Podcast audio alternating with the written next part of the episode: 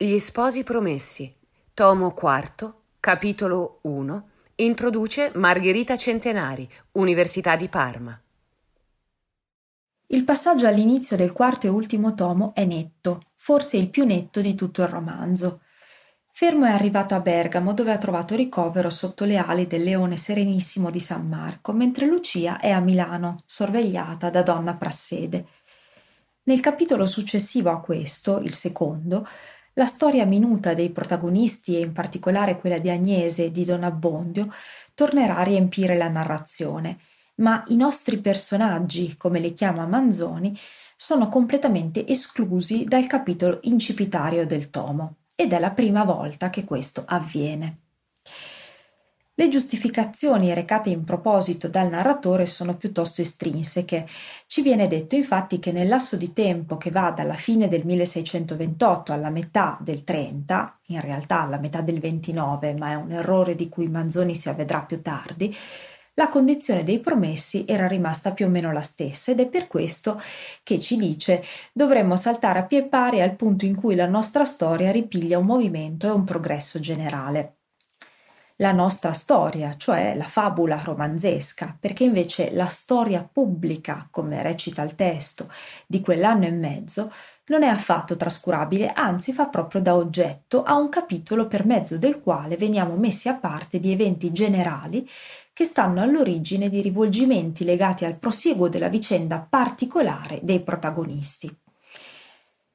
In altre parole, questo è uno di quei momenti di coincidenza tra fatti pubblici e privati di cui abbiamo visto una prima rappresentazione sincronica nel racconto della partecipazione di Fermo ai tumulti di San Martino, che infatti costituisce la vera premessa del capitolo.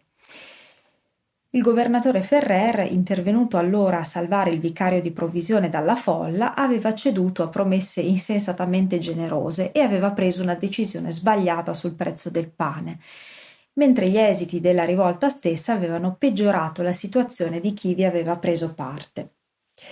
Temi centrali di questo capitolo sono dunque sì Fame, guerra e peste, come Manzoni scrive fin da subito, ricorrendo tra l'altro a una triade biblica che sintetizza i contenuti di tutto il tomo, ma anche più in generale su di un livello di analisi sociopolitica gli errori di valutazione che gli uomini commettono per diverse ragioni e le conseguenze drammatiche che da tali errori derivano, abbattendosi sia su chi ne è responsabile sia su chi ne subisce solo il danno. La volontà di dare spazio a questa riflessione di matrice storiografica è dunque ciò che motiva la sospensione della narrazione che dovrebbe spingere il lettore a non gettar tosto il libro. È un ironico invito che Manzoni impiega spesso. In questa prospettiva unitaria vanno dunque lette entrambe le sezioni di cui il capitolo si compone, la prima dedicata alla carestia e la seconda alla guerra di Mantova che provoca la discesa dei Lanzichenecchi in Lombardia. Il motivo del contagio, che dovrebbe fare da terzo polo tematico e sarà poi oggetto di due altri capitoli, fa intanto da sfondo sia all'aumentare della massa di poveri accattoni che si riversa a Milano vivendo nella sporcizia e morendo di stenti, sia all'arrivo delle truppe imperiali che portano con sé il morbo e lo diffondono. Il tono da prosa storica si protrae quindi fino alle conclusioni del capitolo ed è sostenuto dall'autenticità dei documenti, dice Manzoni, che poi nella riscrittura saranno citati tra virgolette. Il discorso indaga le cause, Ragione dell'aggravarsi della carestia tra 28 e 29 fu appunto il calmiere sul prezzo del pane che aveva incoraggiato non i poveri ma i ricchi a farne incetta, senza che le molte gride emanate per punire questi eccessi potessero avere qualche effetto. La differenza di costo tra la materia prima e poi il prezzo di vendita svuotava le casse pubbliche e le requisizioni di riso che garantivano a Milano la sussistenza portavano masse di nuovi poveri dalle campagne in città. Ecco il perché del tristo quadro del paese fino all'estate del 29. È un quadro che Manzoni ricava quasi per intero dal De Peste di Ripamonti, traducendolo alla lettera, ma anche punteggiando qua e là l'esposizione di echi dalle sacre scritture e in generale ricorrendo a uno stile alto, dantesco, che aumenta la drammaticità infernale delle scene.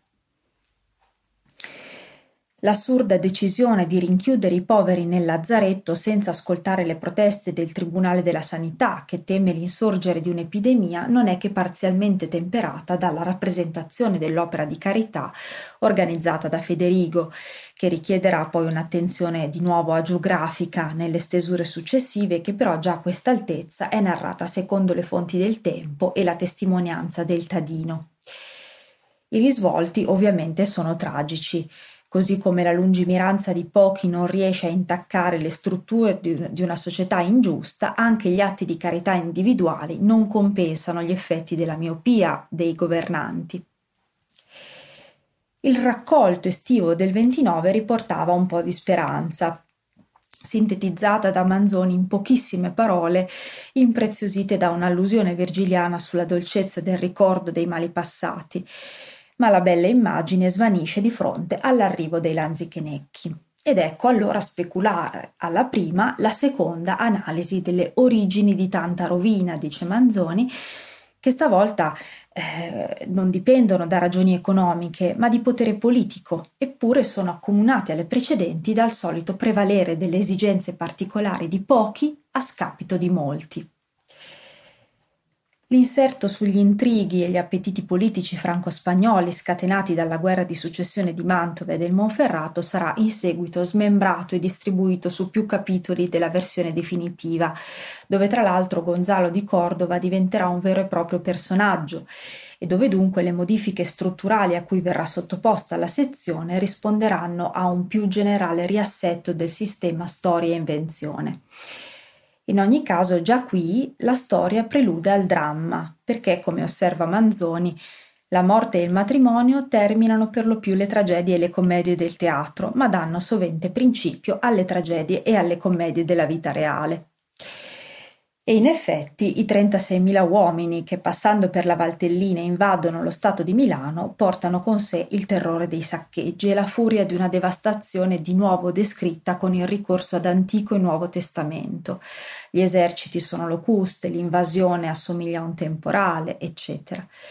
Ma il pensiero più terribile, quello della peste, è ancora lontano. Po, che ha da venire la peste da noi? Non potremmo forse trovarci in un momento migliore per comprendere meglio questa affermazione. Verso la fine del racconto, il paesaggio naturale e umano che gli eserciti sconvolgono è lo stesso dell'addio di Lucia ai monti della Valsassina nel capitolo ottavo del tomo primo. Su alcuni monti più erbosi sono sparse bianche e piccole casette che da lontano raffigurano quasi un gregge sbandato al pascolo e però il tono della descrizione abbandona ogni lirismo e l'immagine rispecchia l'orrore di una diversa fuga collettiva e la perversità, dice Manzoni, cui cedono i perseguitati che denunciano i vicini pur di salvarsi dallo strazio come a voler dire, insomma, che di fronte a tanta sventura, di fronte alla responsabilità del male, anche la letteratura, che pure non ceda alle lusinghe o ai formalismi, come i barocchi Achillini e Boldoni, ricordati da Manzoni nel capitolo, si trova comunque disarmata ed è costretta a lasciare il suo posto alla storia magistra.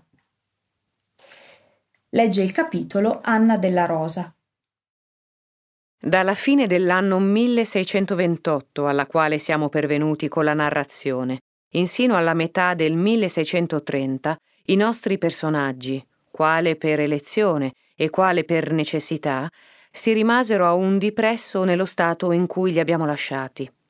E la loro vita non offre in questo tempo quasi un avvenimento che ci sembri degno di menzione. Qualche fatto, benché molto grave per taluno dei nostri eroi, non produsse però mutazione nello stato degli altri. Pare quindi che noi dovremmo saltare a pie pari al punto in cui la nostra storia ripiglia un movimento e un progresso generale. La storia pubblica però di quell'anno e mezzo è piena di successi e noi non possiamo dispensarci dal riferirli. Da essi e con essi nacquero gli eventi privati che formeranno la materia del nostro racconto. Quei successi vari e moltiplici si riducono a tre principali fame, guerra e peste. Lo dichiariamo sul bel principio, affinché quei lettori che amano cose allegre possano gettar tosto il libro e non abbiano poi a lagnarsi di non essere stati avvisati in tempo. Dopo la bella spedizione del giorno di San Martino, parve per qualche tempo che l'abbondanza invocata da una parte con tanti urli, promessa dall'altra con tanta sicurezza, fosse venuta davvero. Il pane a quel modico prezzo che abbiamo detto e questa volta non per una ipotesi violenta, ma per un compenso che i decurioni, coi denari della città, avevano stabilito ai fornai. I forni sempre ben provveduti. Tutto sarebbe andato bene se le cose avessero potuto durare così fino al raccolto, vale a dire se l'impossibile fosse divenuto possibile. È cosa istruttiva e curiosa l'osservare per quali modi i disegni assurdi vadano a male, le volontà insipienti siano frustrate, notare i principi, i progressi, la varietà degli inciampi e delle resistenze, gli effetti non premeditati nel disegno e che nascono necessariamente ad impedire l'effetto voluto e promesso.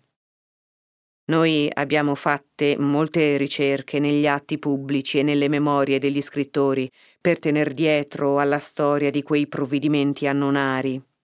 Ma il filo che a gran fatica abbiamo potuto prendere da quella matassa scompigliata appena ci ha condotti per un breve tratto, ci ha fatto raccappezzare gli effetti più prossimi. Ed eccoli, quali risultano da autentici documenti. Quelli che avevano denari oltre il bisogno quotidiano correvano in folla ai forni a comperar e ricomperare pane, ai mercati a comperar e ricomperare farine per farne provvigioni. Appariva quindi manifestamente che il ribasso del prezzo fatto ad intendimento di dare pane ai poveri tendeva invece a farlo tutto venire in potere dei facoltosi. Grida dei 15 novembre che proibisce il comperar pane e farine per più che il bisogno di due giorni. Sotto pene pecuniarie e corporali ad arbitrio di Sua Eccellenza, ordine agli anziani. Insinuazione a tutti di denunziare i contravventori. Ordine ai giudici di fare perquisizioni per le case. Come si facciano denunzie e perquisizioni è cosa facile da capirsi. Ma quello che nessuno potrà capire davvero, né immaginare, si è come con questi mezzi si potesse colpire tanti contravventori da impedire o da diminuire sensibilmente quella tendenza a fare scorta per l'avvenire. Un consumo così straordinario in tempi di grande scarsezza doveva rendere difficile a rinvenirsi la materia prima sufficiente. Quindi la grida del 23 di novembre, che sequestrava in mano degli affittuari e di chi che altri fosse la metà del riso da essi posseduto. Il riso allora entrava nella composizione del pane comune e la riteneva agli ordini del vicario e dei dodici di provvisione per l'uso della città. Ma questa città, che aveva assunto l'impegno di mantenere il pane al prezzo d'un soldo per otto once, pagando la differenza tra il prezzo reale dei grani non possedeva tesori inesausti, era anzi imbrattata di debiti e non sapeva dove darsi di capo per aver danari. Perché dunque essa potesse mantenere l'impegno grida dei 7 dicembre, che obbliga i possessori del riso a venderlo non brillato al prezzo di lire 12 a chi avrà ordine dal tribunale di provvisione. A chi ne vendesse a maggior prezzo, pena la perdita del riso, una multa di altrettanto valore e maggior pena pecuniaria ed anche corporale, sino alla galera all'arbitrio di Sua Eccellenza secondo le qualità dei casi e delle persone. Così si era provveduto all'abbondanza della città. Ma i foresi sono essi pure soggetti alla legge di mangiare per vivere. E giacché le gride tiravano per forza da tutte le parti tanto pane in città, era cosa troppo naturale che i foresi accorressero alla città a provvedersene. Questa cosa naturale è chiamata un inconveniente dalla grida dei 15 di dicembre, la quale vieta il portar fuori della città pane pel valore di più di 20 soldi per volta, sotto pena della perdita del pane di scudi 25 ed, in caso di inabilità, di due tratti di corda in pubblico e, maggior pena ancora, all'arbitrio di Sua Eccellenza per ogni volta. Ai 22 dello stesso mese la stessa proibizione fu estesa ai grani ed alle farine. A questo punto, con nostro rammarico, e forse con un maligno piacere dei lettori, ci mancano ad un tratto gli atti autentici. E tutte le memorie storiche che ci è stato possibile di consultare non hanno più nulla né sul prezzo del pane né sugli altri regolamenti dell'annona. Fanno soltanto il quadro dello stato del paese in quell'anno 1629 fino al raccolto. Ed ecco la copia di quel tristo quadro. Chiuse o deserte le botteghe e le officine gli operai vaganti per le vie, smunti, scarnati, tendendo la mano ad accattare o esitando ancora tra il bisogno e la verecondia.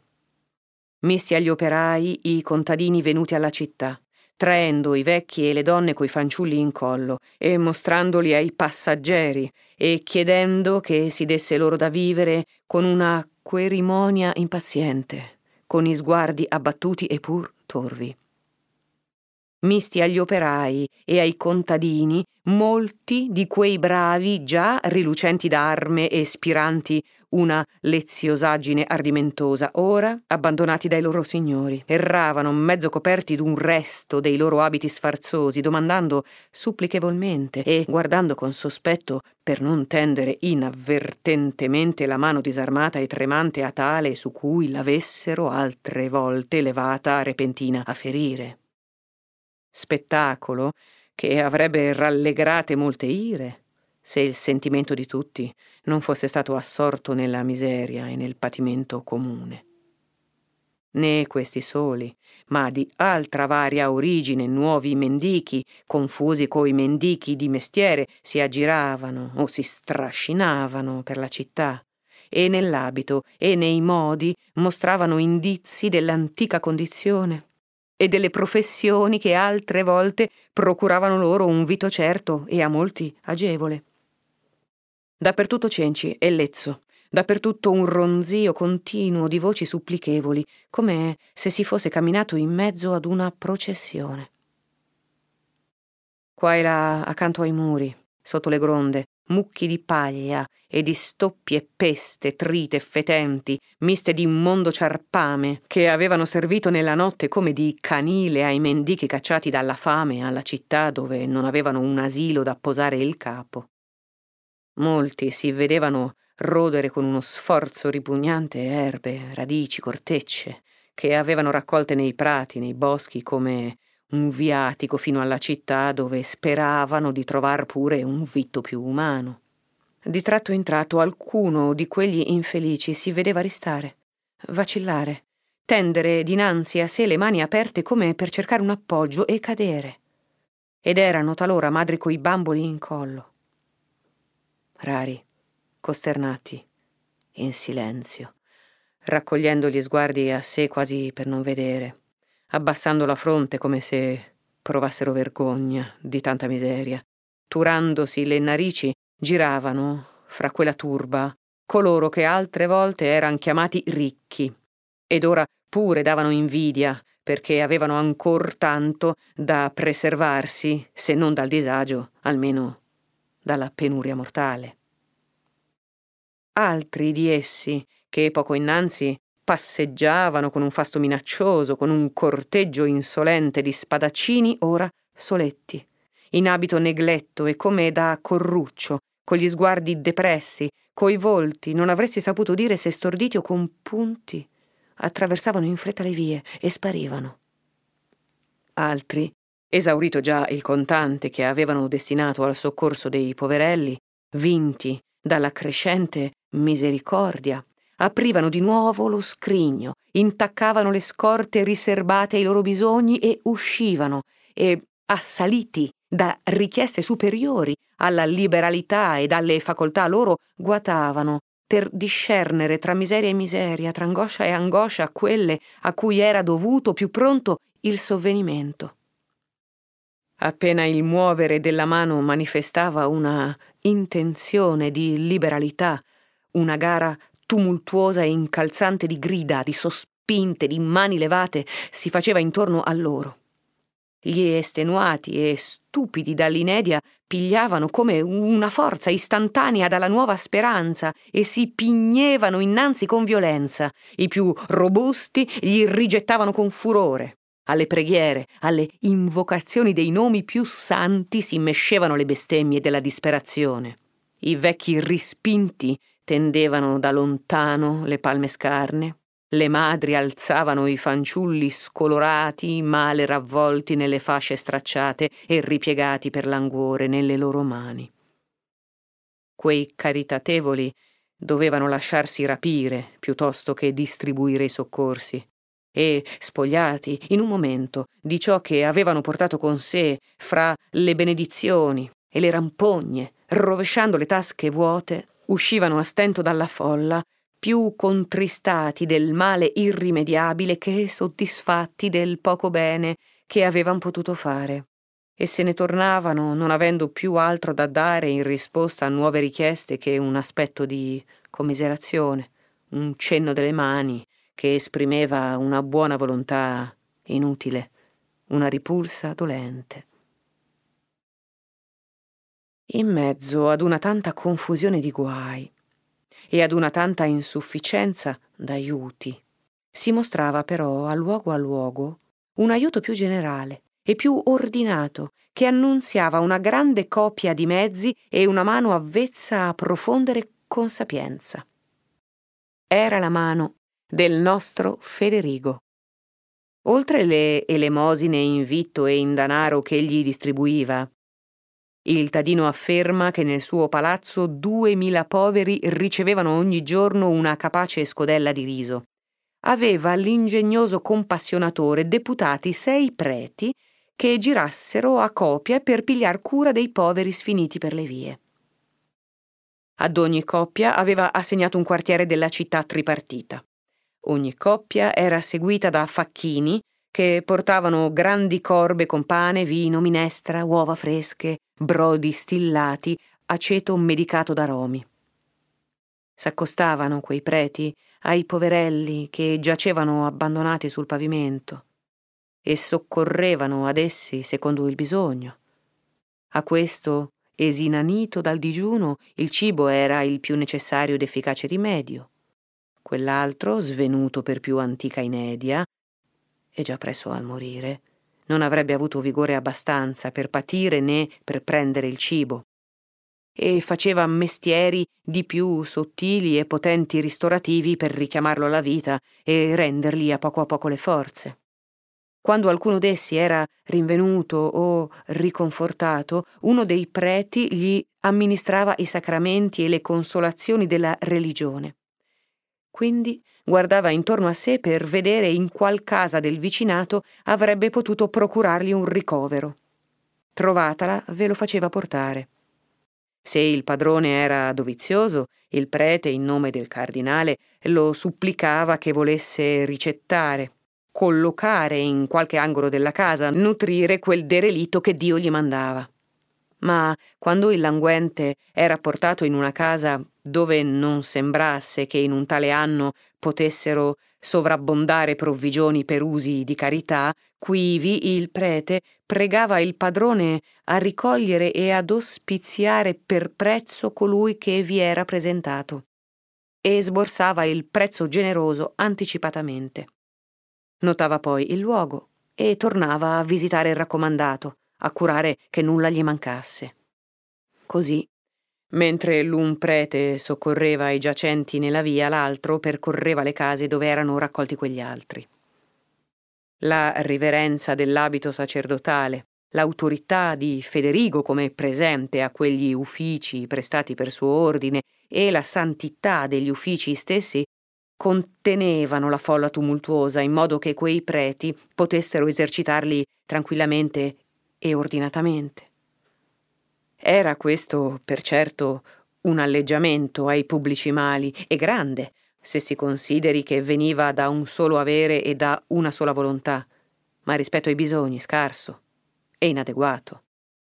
Intanto che in tre angoli della città alcuni pochi erano levati da terra e ravvivati, in cento parti cadevano le centinaia e molti, per non essere più rialzati che sulle spalle dei sotterratori. Né le morti continue diradavano quella folla miserabile. La fame incalzava da tutte le parti del territorio nuova folla alla città. Le vie che vi conducono qua e là, segnate di cadaveri, brulicavano sempre di nuovi pellegrini che dal piano circostante, dai colli meno vicini, dai monti lontani venivano strascinandosi, diversi d'abito e di pronunzia, oggetto l'uno all'altro non più di pietà ma di orrore, luridi tutti, ognuno più sbigottito dal trovarsi in mezzo a tanti compagni di disperazione, a tanti rivali d'accatto. Attraverso costoro passavano pure altri, non meno luridi pellegrini che fuggivano dalla città, non già sperando di trovare in altra parte più facile sostentamento, ma per morire altrove, per mutare un cielo divenuto odioso, per non veder più quei luoghi dove avevano tanto patito. Così, crescendo sempre il numero dei poveri a misura che la popolazione s'andava scemando, era trascorso l'inverno e già avanzata la primavera. E quei poveri si andavano sempre più condensando nella città. Accorrevano la più parte negli alberghi. E avrebbe dovuto essere ben spietato, ma anche ben sicuro, il padrone che negasse loro quella ospitalità. Quivi giacevano le notti ammucchiati sulla paglia, sulle tame. Le case, le vie, si riempivano di malati, di cadaveri, di cenci e di puzzo. Di modo che si cominciò a temere che alla fame tenesse dietro la contagione. Il Tribunale della Sanità instava presso quello della provvisione perché si antivenisse questa nuova sciagura e proponeva che, seguendo l'esempio e dilatando l'opera di Federigo, Raccolto tutto ciò che poteva essere destinato al pubblico soccorso, si distribuisse nutrimento a quelli che ne mancavano e gli infermi si raccogliessero e si collocassero in diversi ospizi per rendere più facile il servizio e per evitare i pericoli di una troppo grande riunione. Ma nella provvisione prevalse il partito di raccettare tutti gli accattoni, validi ed infermi, nella fabbrica del lazzeretto. I medici conservatori del Tribunale della Sanità protestarono contro questo disegno, allegando che in una tanta turba ammassata in un luogo e costretta in picciole stanze l'epidemia sarebbe stata inevitabile. Ma alle proteste non si diede retta, come afferma il Tadino, uno di quei medici. E se vogliamo credergli in tutto, la cagione principale di far prevalere quel partito fu il desiderio di servire ad un interesse privato o a quello che alcuni privati credevano il loro interesse. Erano nel lazzeretto deposte molte merci venute da paesi sospetti di peste e si ritenevano quivi per le purghe e per le prove. Coloro a cui quelle merci appartenevano brigarono perché il lazzeretto fosse destinato ad un altro uso e con questo pretesto le merci fossero loro rilasciate. E furono esauditi. Il lazzeretto, se mai questa storia venisse alle mani di chi non sia mai stato a Milano, è una fabbrica quasi quadrata. I due lati maggiori tirano a un dipresso 500 passi andanti, gli altri due poco meno. Un fossato scorre a volta intorno all'edificio. Ogni lato ha nel mezzo una porta e un ponte sul fossato. Tutti i lati dell'edificio, nella parte rivolta al di fuori, sono divisi in camerette, che sono in tutto 296. Nell'interno gira per tre lati un porticato. Lo spazio interiore è sgombro, fuorché nel mezzo, dove sorge un tempietto ottangolare. All'aprirsi dell'estate il lazzeretto fu sgombro dalle merci, disposto per il nuovo uso ed aperto ai mendicanti.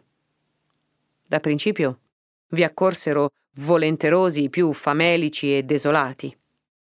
Ma altri, che dal trovarsi in più piccol numero ad accattare speravano più frequenti soccorsi, e ai quali ad ogni modo era meno amaro lo stentare in libertà che campicchiare rinchiusi, non risposero all'invito. Dall'invito, com'è l'uso, si venne alla forza. Si mandarono birri, che agguatassero chi mendicava, e chi dall'aspetto appariva un pezzente lo legassero pel suo migliore e lo traessero a forza al lazzeretto. E per ognuna di queste prede era stata assegnata al predatore una ricompensa di dieci soldi. Tanto è vero che anche nelle più grandi strettezze non mancano mai danari per fare delle minchionerie.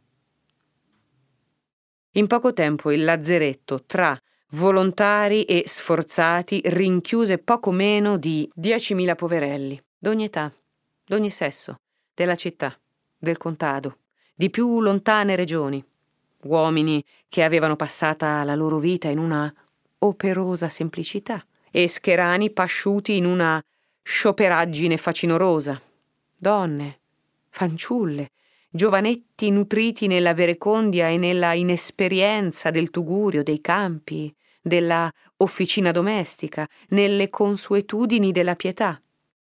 Altri, fino dall'infanzia disciplinati nella scuola del trivio, all'accatto, alla ruba, alla buffoneria, alla truffa, al dileggio, non sapendo né ricordandosi di Dio se non quel tanto che era necessario per bestemmiare il suo nome. Si trattava di allogare, di alimentare e di contenere con una eguale disciplina un raccozzamento così numeroso di tali ed altri più diversi e molteplici elementi, e la cosa sarebbe riuscita ottimamente se la buona intenzione, lo zelo e l'affaccendamento di alcuni potessero bastare ad ogni impresa. Il numero dei ragunati nel lazzeretto fece che fossero stivati a venti, a trenta per ogni cella, ove si giacevano prostrati come bestie, dice il Tadino, sovra una paglia imputridita.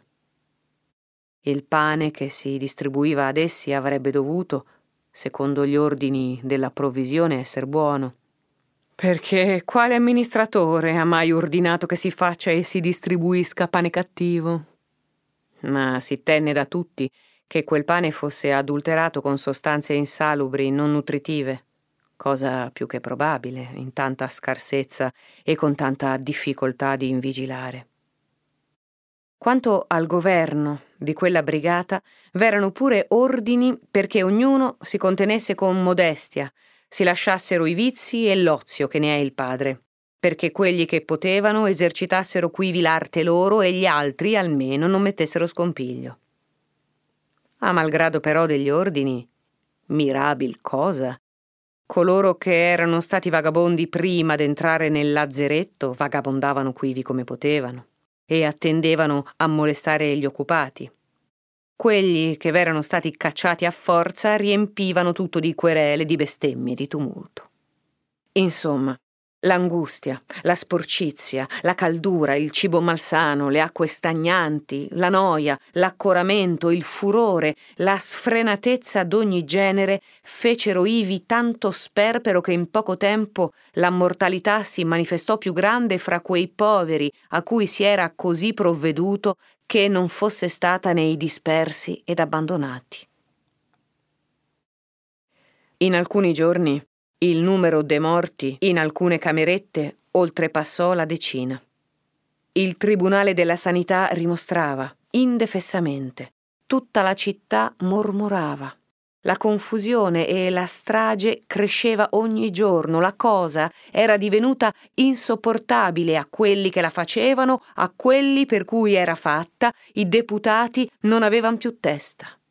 Si tenne consulta e il partito il più savio, il più ovvio, il partito indeclinabile parve a tutti di disfare ciò che s'era fatto con tanta fiducia e con tanto apparato. Il lazzeretto fu aperto e i poveri lasciati all'antica licenza di errare mendicando. S'affoltarono ai cancelli con un tripudio iracondo, una gioia furente e spensierata si dipingeva come a forza in quegli sguardi foschi e mezzo estinti, su quei tratti indurati alla espressione del dolore. Il sentimento della libertà racquistata suppliva in quel primo momento a tutte le speranze, a tutti i bisogni. La città tornò a risuonare dell'antico clamore, ma più interrotto e più fievole. Rivide quella turba più rada, ma più ancora miserevole, più sformata, più orrenda per la diminuzione stessa, la quale faceva risovvenire ad ogni pensiero che dei tanti scomparsi nessuno era uscito da quella gramezza che per la morte. Questo fu nell'estate. Il raccolto venne finalmente a salvare coloro nei quali l'inedia non era degenerata in morbo incurabile. La mortalità si andò a poco a poco scemando. Quelli che erano stati sospinti dalle necessità al mendicare ritornarono alle antiche loro occupazioni.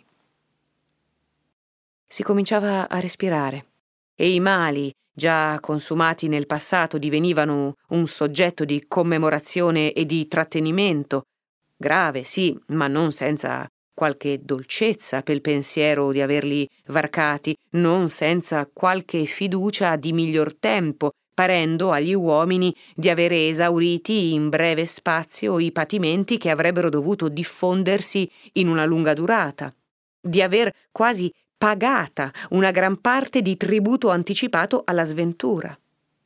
Quando nuovi mali richiamarono sul presente l'attenzione e il terrore di tutti.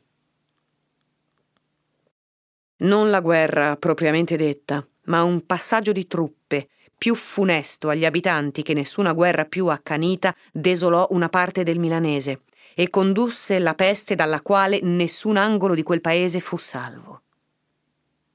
Ci conviene ora accennare brevemente le origini di tanta rovina. Vincenzo I Gonzaga, duca di Mantova, era morto nel 1612, lasciando tre figli. Il primo, Francesco, morì nello stesso anno e non rimase di lui che una figlia per nome Maria. Ferdinando, che dopo di lui tenne lo Stato, morì senza prole legittima nel 1626.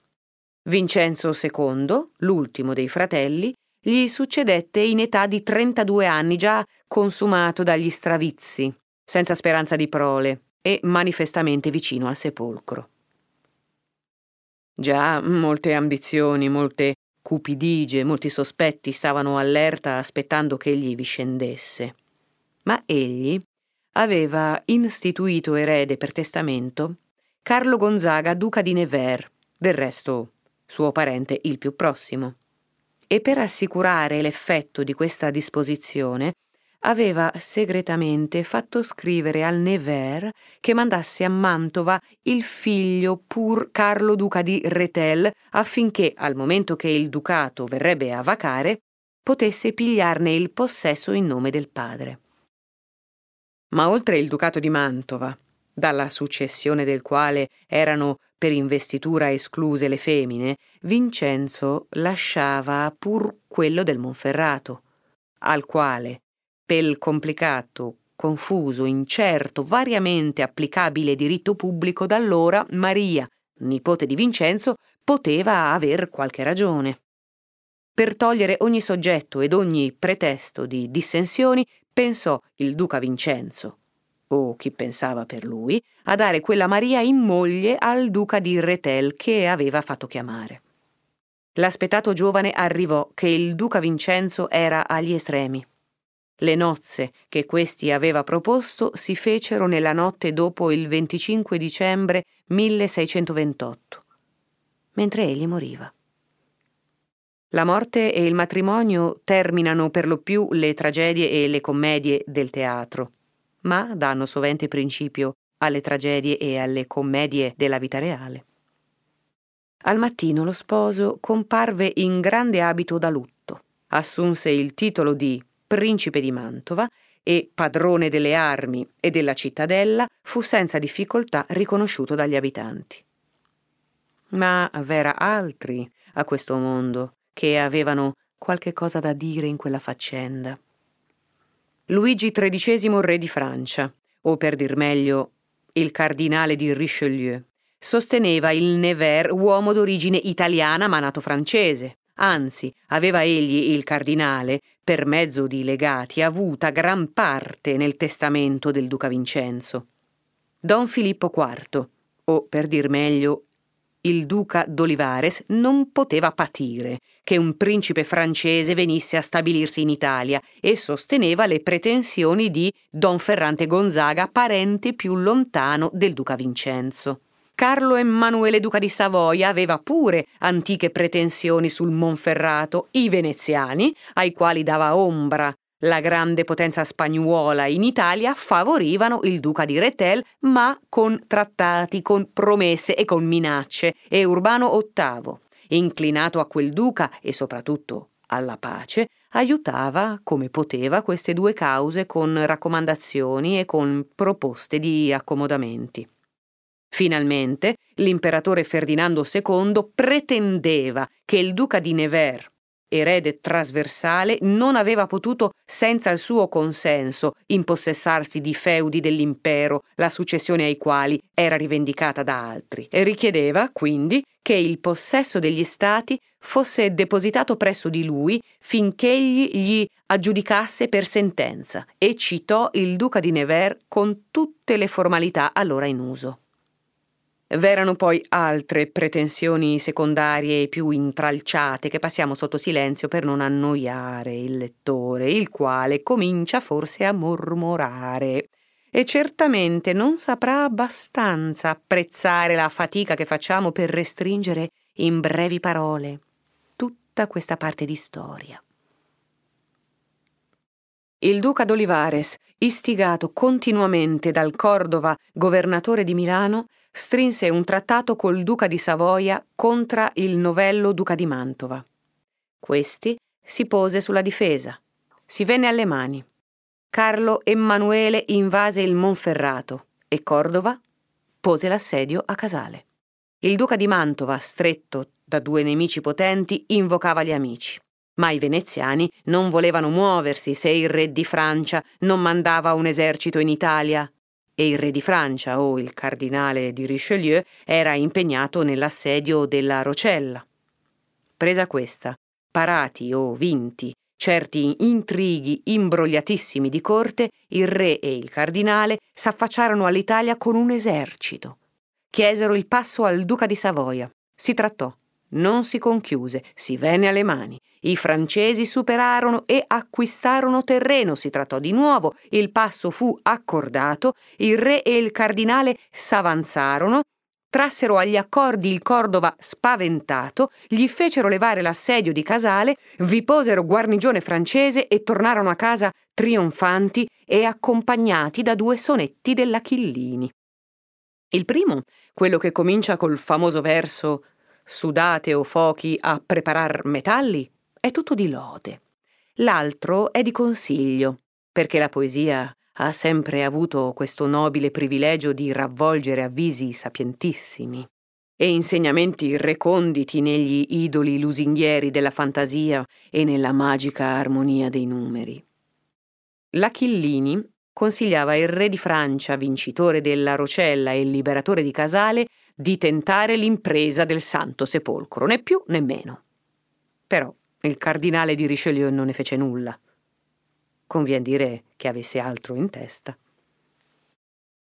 Ma i veneziani, che allo scendere dei francesi s'erano dichiarati e mossi, istavano per legati e per lettere presso il cardinale perché l'esercito, da lui condotto, non tornasse indietro, e adducevano mille ragioni per provare che non era da far conto su quei trattati. Ma il cardinale badò alla prosa dei veneziani come ai versi dell'Achillini.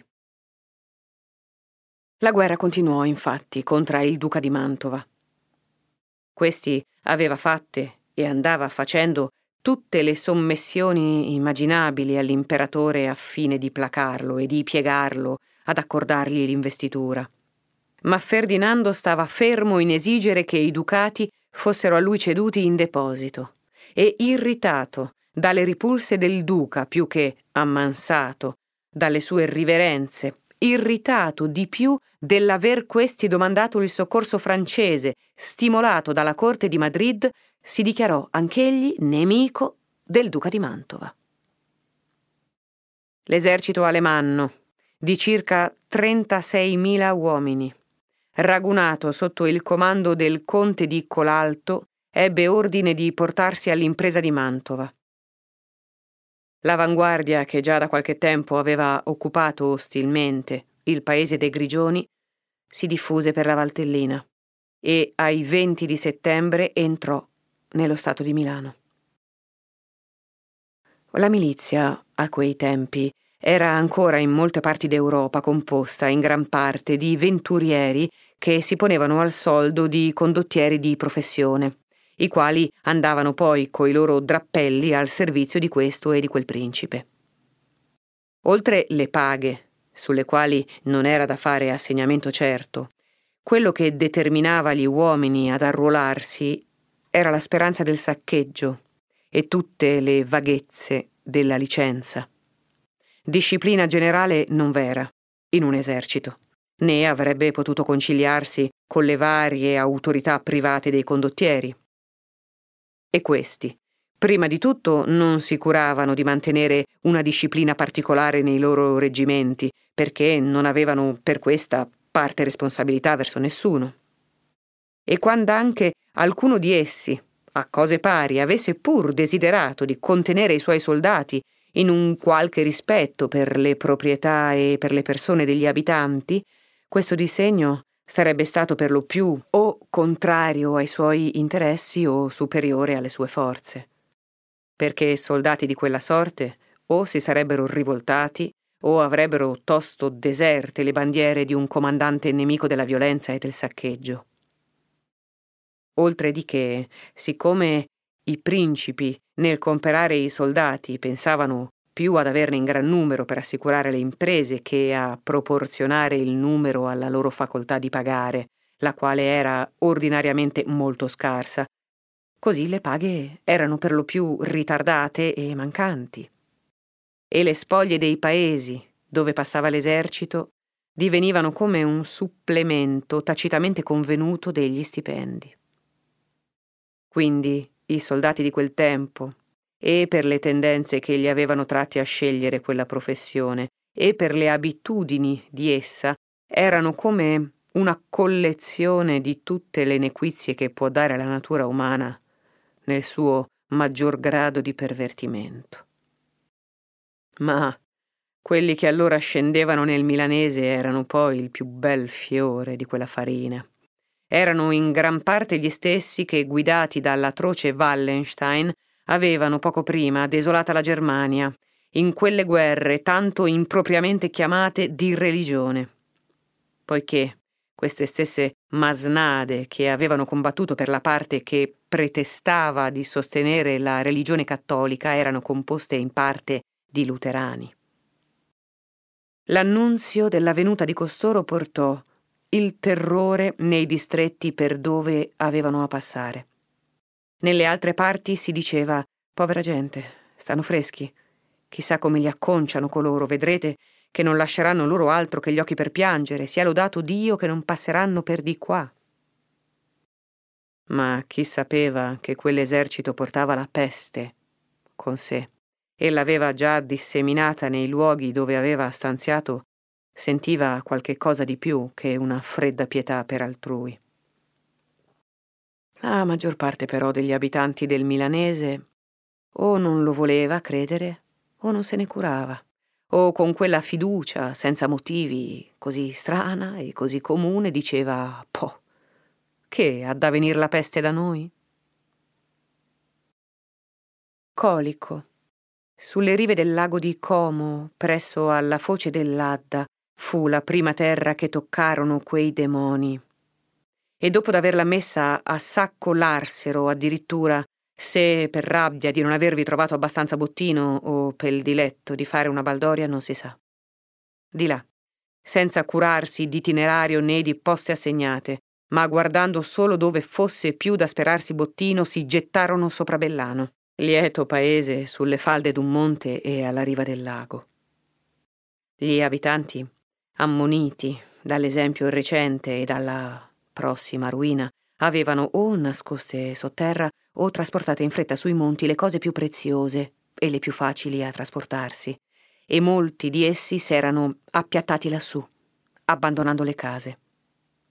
Con tanto più di furore ventrarono quelle masnade e delle cose lasciate presero tutto ciò che poteva loro servire e sperperarono e darsero il resto, mobili, botti, travi. Quelli che erano rimasti con la speranza di preservare i loro averi, ne videro la distruzione, videro l'abominevole sfrenatezza e per sopra più soggiacquero agli strapazzi, alle percosse e alle ferite. Né i campi all'intorno furono risparmiati. La vindemmia, somma speranza dei terrazzani in quell'anno calamitoso, sparve in un momento. Con l'uve furono sterpate le viti, gli alberi abbattuti col frutto, molti casali incendiati.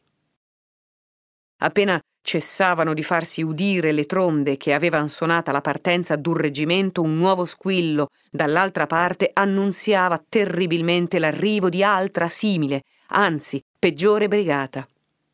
I sopravvenienti, trovando la distruzione dove avrebbero voluto portarla, si vendicavano sulle cose e sulle persone che capitavano loro alle mani come di un furto che fosse stato loro fatto, e tanta cupidigia frustrata tornava tutta in furore.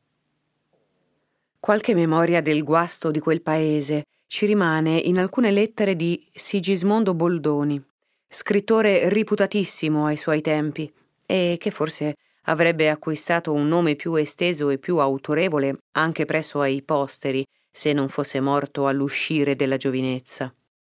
E soprattutto se quei pochi anni li avesse vissuti in un secolo in cui fosse stato possibile concepire nuove idee d'una precisione e d'una importanza perpetua e per esporle, trovare quello stile che vive. Questi sulle prime non aveva voluto fuggire e parte cercando di avere ad alloggio ufficiali parte chiamando soccorso di soldati italiani ivi stanziati, era venuto a capo di preservare la sua casa e di difenderla poi quando fu minacciata. E racconta agli amici i suoi pericoli e gli altrui disastri. V'è pure in una di quelle sue lettere un tratto singolare che merita d'essere ricordato. Il tenente del colonnello Merode, il cui reggimento era venuto pel primo, entrato nel giardino di Sigismondo, accennò un boschetto e domandò che razza di piante fossero quelle e che frutto portassero.